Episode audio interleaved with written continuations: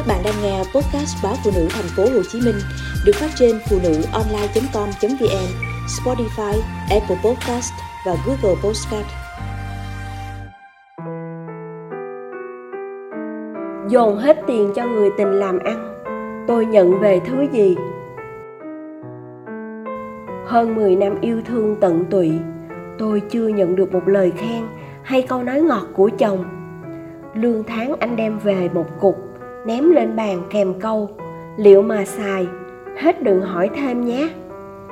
Tôi đau bệnh, thèm tô cháo, viên thuốc từ tay chồng, thì anh nói, cả thế giới này ai cũng có thể bệnh, mà ai cũng nhõng nhẽo như em à.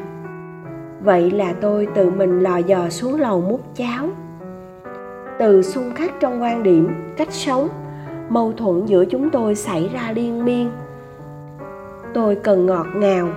Anh lại cho rằng tôi quá đòi hỏi. Chồng mang hết tiền về cho mà tiêu, còn muốn gì? Lòng tự trọng bị tổn thương của tôi chuyển sang căm hận anh và cục tiền anh mang về. Vào năm thứ 10 của hôn nhân, chúng tôi ra tòa. Chuyện ly hôn rất mực nhẹ nhàng, vì chẳng ai buồn níu kéo rồi tôi gặp duy. Anh chàng ngọt ngào từ ánh mắt đến cách kéo ghế. Cả bàn tay khuấy ly cà phê sữa cho tôi, cũng ân cần. Tôi đổ nghiêng đổ ngửa, sau ba lần hẹn đi ăn cùng anh. Cảm thấy mình đã gặp tình yêu đích thực. Sau ly hôn, tôi giữ căn nhà. Một đứa con chồng cũ nuôi. Đứa tôi nuôi thì học bán trú, chiều mới về. Ban ngày tôi sang nhà duy nấu nướng giặt vũ cho anh. Trời ơi, bà xã anh nấu món canh chua lá giang này ngon nhất nách nhang. Nhà hàng năm sau cũng không thể có món bò ngon như em làm. Tôi chết chìm trong lời vợ vợ chồng chồng đó. Rồi vô thức, tôi cứ đi rút từng món tiền tiết kiệm bao lâu nay để đưa duy làm ăn. Sạp vải ở chợ là cần câu cơm lâu nay của tôi. Tôi cũng cho thuê để lấy 200 triệu cho Duy góp vốn vào cửa hàng xe máy với người bạn. Tôi tới dự khai trương, Duy giới thiệu với bạn rằng tôi chính là bà chủ của một nửa gian sang này. Bạn Duy chào cảm ơn tôi rất trang trọng, khiến tôi càng tin Duy là người mà trời mang đến để bù đắp cho tôi mất mát 10 năm qua. Rồi 6 tháng trôi qua, tôi chưa nhận được một đồng lợi nhuận nào từ cửa hàng. Duy nói rằng, xe bán trả góp, thì lợi nhuận cũng phải chịu thu vào nhỏ giọt, theo sự góp của khách hàng. Có ai mà làm ăn vài tháng đã giàu lên đâu em.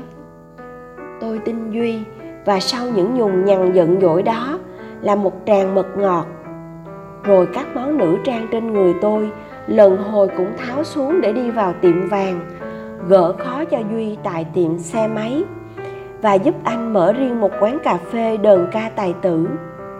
Quán cà phê đông khách khi ước nguyện làm chủ thành sự thật cũng là lúc duy lạnh nhạt dần với tôi. Cơm tôi nấu anh chê. Khi thì viện cớ tiệc tùng bên ngoài nên về trễ.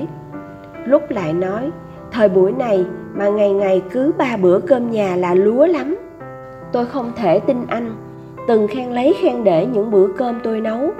Còn bảo rằng, người phụ nữ mà biết nấu ăn là người chẳng phải lo giữ chồng chồng sẽ tự buộc chân. Thật chặt.